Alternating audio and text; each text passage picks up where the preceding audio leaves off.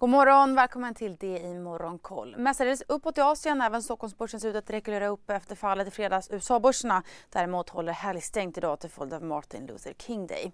Tokyobörsen stiger närmare 1% Shanghai-börsen är upp en halv procent och Shenzhen-börsen nästan 1,5 procent. Hongkong-börsen däremot backar 1% idag och tyngs bland annat av techjättarna Tencent och JD.com som faller 2% vardera. Även Alibaba backar 1% idag. Kinas BNP steg med 4% i fjärde kvartalet jämfört jämfört med samma kvartal året innan vilket visserligen var något bättre än väntat men ändå lägre än i tredje kvartalet och därmed också ett bevis på att tillväxten i den kinesiska ekonomin bromsade in i slutet på förra året. För helåret 2021 så landade tillväxten eh, på, i den kinesiska ekonomin på 8,1 procent.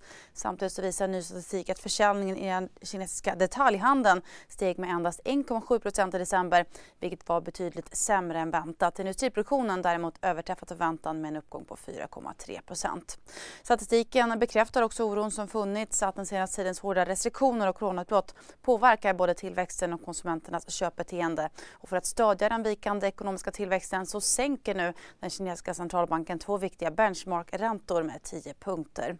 Samtidigt så sjönk födslotalen i Kina till en rekordlåg nivå under 2021. Endast 7,52 barn per tusen invånare föddes under året som gick vilket ytterligare spädde på den nedåtgående trenden som resulterat i att den kinesiska regeringen släppt på sitt enbarnspolicy. Och den japanska regeringen överväger att delvis införa undantagstillstånd i Tokyo.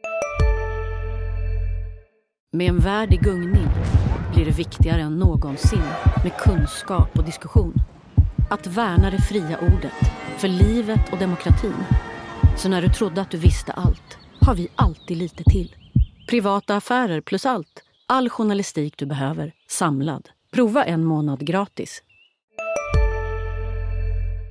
omkringliggande områden efter att antalet smittade och inskrivna på sjukhus till följd av covid-19 ökat i snabb takt senaste tiden.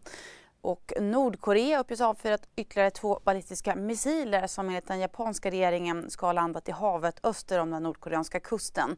Det här är Nordkoreas fjärde vapentest hittills den här månaden. Och det blev en blandad stängning på Wall Street i fredags. SP500 stängde oförändrat och tekniska Nasdaq steg en halv procent. Banksektorn pressades efter att de första amerikanska storbankerna släppt sina rapporter. Allra mest backade rapporterande JP Morgan som föll hela 6 procent. Wells Fargo däremot gick mot strömmen och steg 4 procent efter sin rapport. Samtidigt så stärktes den amerikanska tioåringen ytterligare 7 punkter och noteras nu i 1,79 procent. Kasinobolagen Las Vegas Sands och Wind Resorts eh, rusade 14 respektive 9% efter ett förslag att endast sex kasinolicenser ska tillåtas i Macao. Även bolag i oljesektorn lyfte tillsammans med oljepriset som steg nästan 3% Det är fjärde veckan i rad med raka uppgångar för oljepriset. Brantoljas handlas runt sin högsta nivå på tre år och kostar 86 dollar fatet.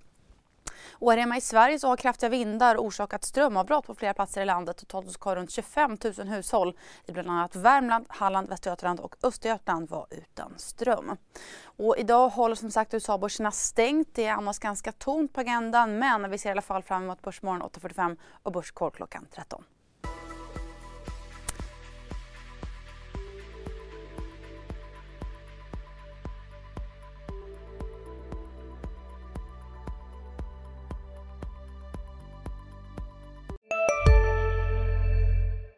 CSRD. Ännu en förkortning som väcker känslor hos företagare. Men lugn, våra rådgivare här på PWC har koll på det som din verksamhet berörs av. Från hållbarhetslösningar och nya regelverk till affärsutveckling och ansvarsfulla AI-strategier. Välkommen till PWC. Hej, Synoptik här. Så här års är det extra viktigt att du skyddar dina ögon mot solens skadliga strålar. Därför får du just nu 50% på ett par solglasögon i din styrka när du köper glasögon hos oss på Synoptik. Boka tid och läs mer på synoptik.se. Välkommen!